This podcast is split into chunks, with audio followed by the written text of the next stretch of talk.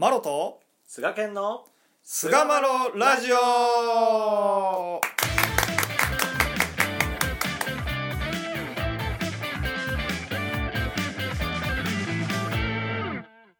さあそれでは始まりました。第447回菅マロラジオ、はい。えー今回はですね、えー、ユタツ第4号の最後4回目ですね。雛形を歩むとはというふうに題してお話をしていきたいと思います。どうぞよろしくお願いいたします。お願いいたします。さあ、えはい。ー、2つ4分割して、まあ、それぞれに書かれている部分の、まあ、深読みといいますか解説というか、まあうん我々の思案というところをこうんう歴してきたわけですけども、うん。えー今回最後の部分、えー親様お一人から始まったこの道をというところからですね、はい、えーまあ、内容についてちょっと深めていきたいなと思います。うんうんうん。うんえー、親様お一人から始まったこの道を、先人は雛形を心の頼りとして懸命に通り、私たちへとつないでくださった。その信仰を受け継ぎ、親から子、子から孫へと引き継いでいく一歩一歩の積み重ねが、末代へと続く道となるのである。うん。というように語られるわけですけども、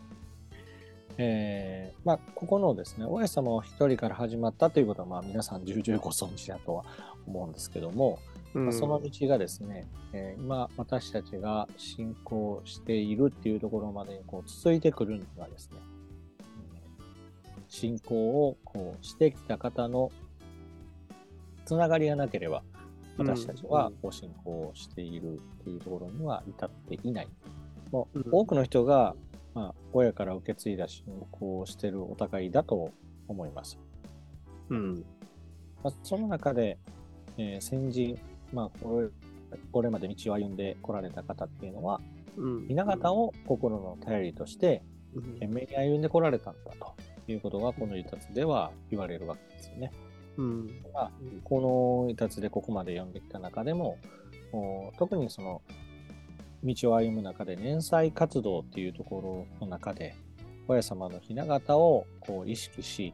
えー、3年千日を勇んで歩んでこられたという、まあ、そういう歴史がああったということも、おこれまで語ってきたところだと思うんですけども、まあ、今回はですね、この先人の中でも梶本宗太郎さんという方をちょっとお挙げさせていただいて、まあ、この方が、まあ、どのように親様の雛形と向き合っておられたのかというところをちょっと参考にお話しさせてもらえたらなと思います。梶本宗太郎さんつったら、あーおはるさんのお孫さんになるんかな。そういうことでございます。あ親様からし、え？おそうそうやなね。そうそうそうそうそうそうそう。そういうこと。だよね。そういうことだよね。お孫さんになるので、うん親様からするとひ孫さんになると。そういうことですね。あのーあの時写真写ってあったかな？明昭和あ明治20年の1月27日のめっちゃ小さいけどね。ちっちゃい時の写真として 確かねちっちゃい2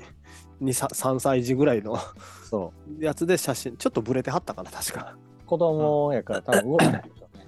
うん、1分以上我慢しなあかんもんねあれねそうそうそうそうそうそう。うんそう動いたらあかんって言ってやられてたけども。だけど動いたっちゃったっっていう、たんだろうなっていうね。そうそう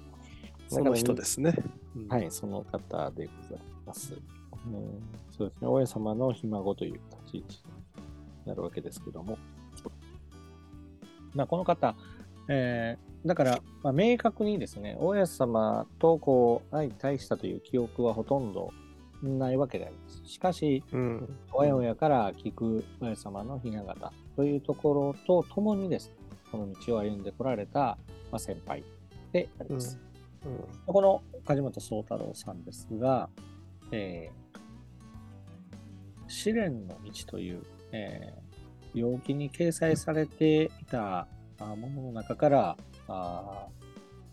宗太郎さん自身が経験されたことをどう乗り越えてこられたのかというところをちょっと今日は紹介させていただきたいなと思います。うん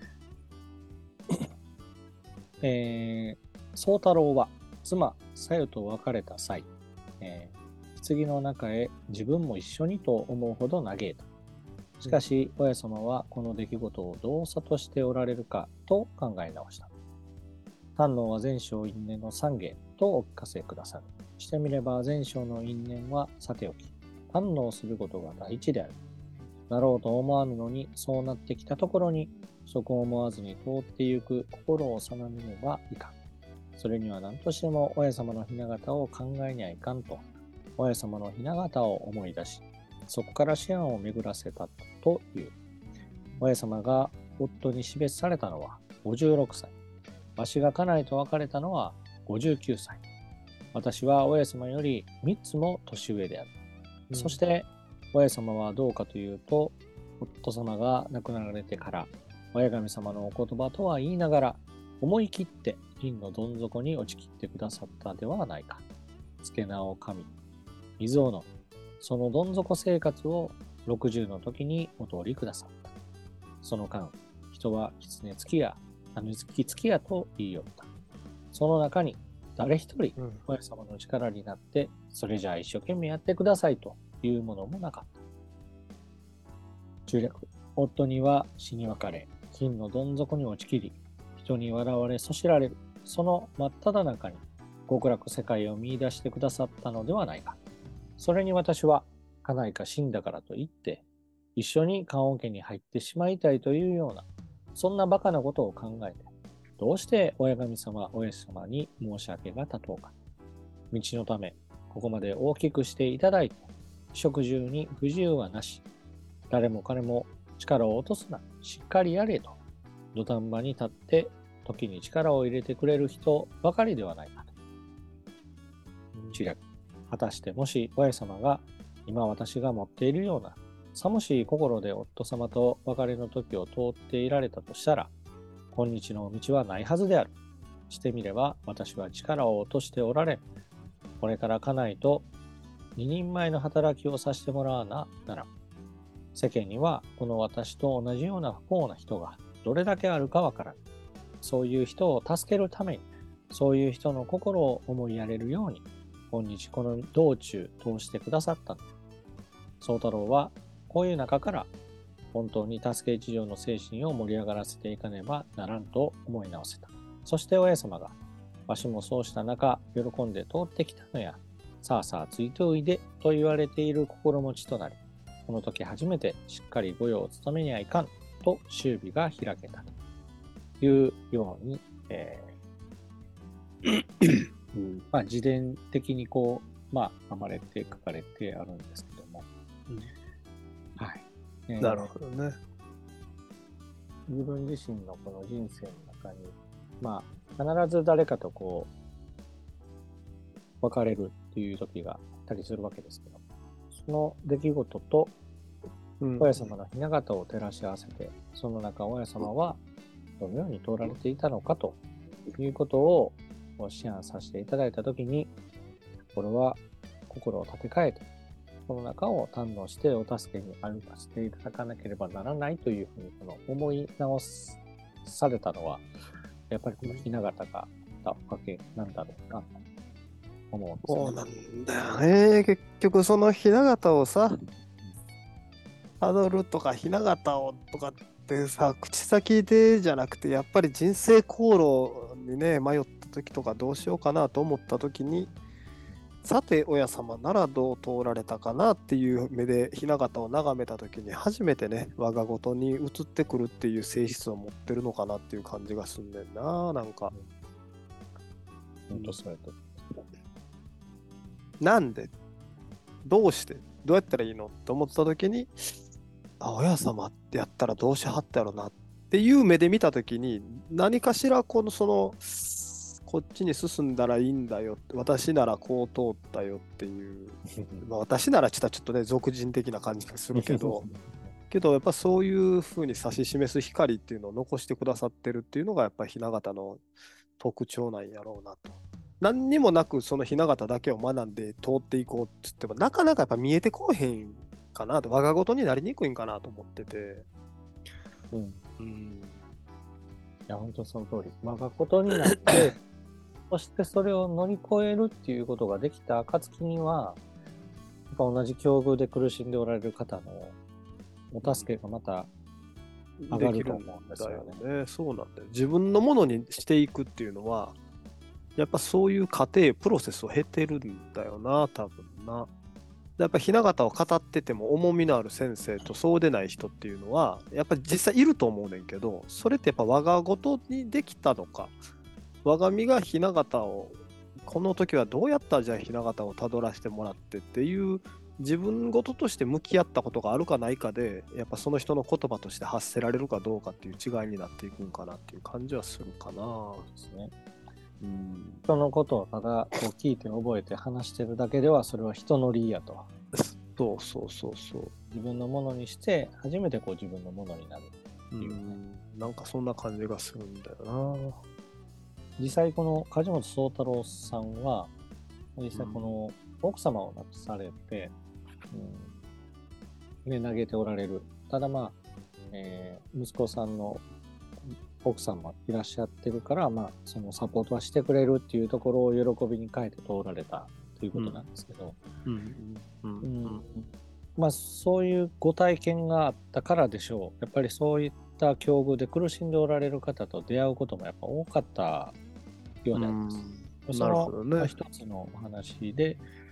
まああの連れ合いを失って残された男や女を助けようと思うたら自分もこの中に堪能の心を作ればこそそうした人にも堪能してもらえると。夫婦揃ってる人がそんな人たちに堪能さすよりも我が身との試しにかかったものの方が堪能納めしたらよりよく利が収まるはずやと悟り。そうして殉教した折父も息子も妻にも先立たれた親子と出会った。二人は非常に精神を倒し嘆いている。それで宗太郎自身の悟りの話をし、まあ、聞いてもらうとああ、よう分かりましたと。これからしっかりやらせてもらいますよと、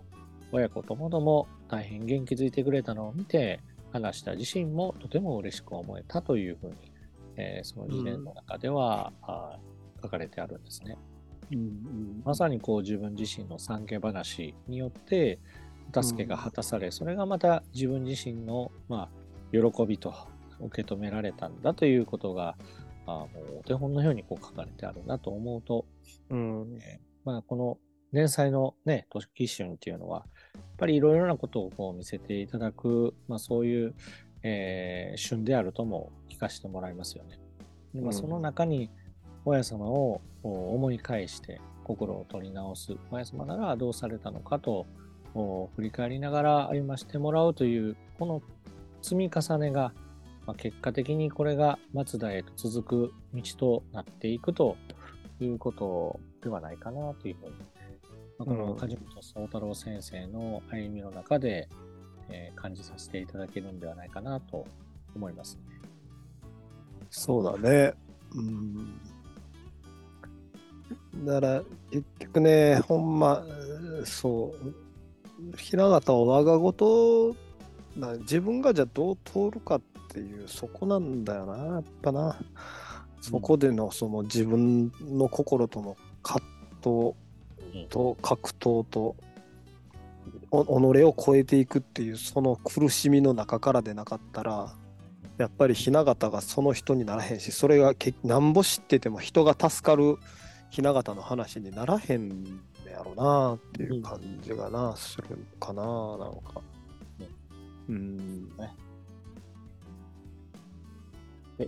まあ、最後、続きですけども、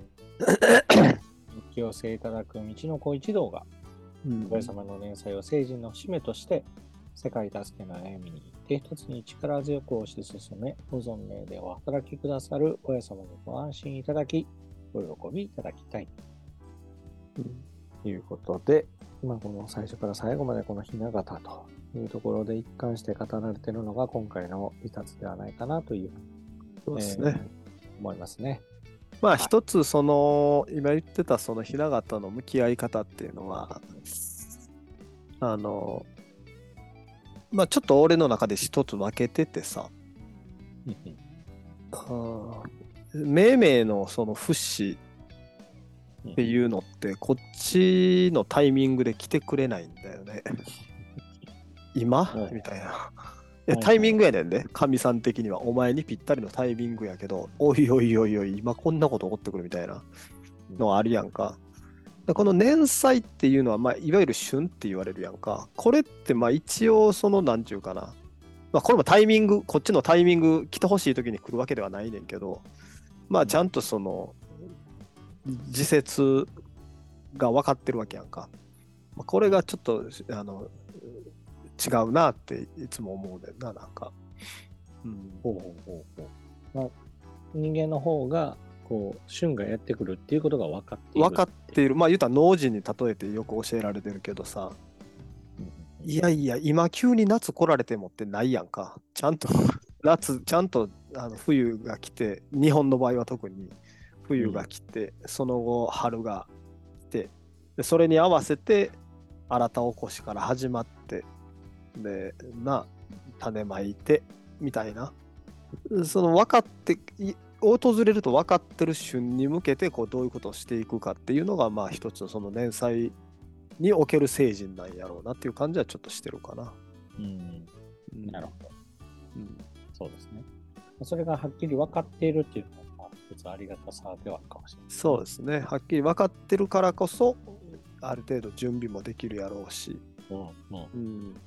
っていう性質のものなんやろうなと。未情事情はね、こっちが準備できてない状態でいきなりやってくるんで、おいおいおいおいみたいなところは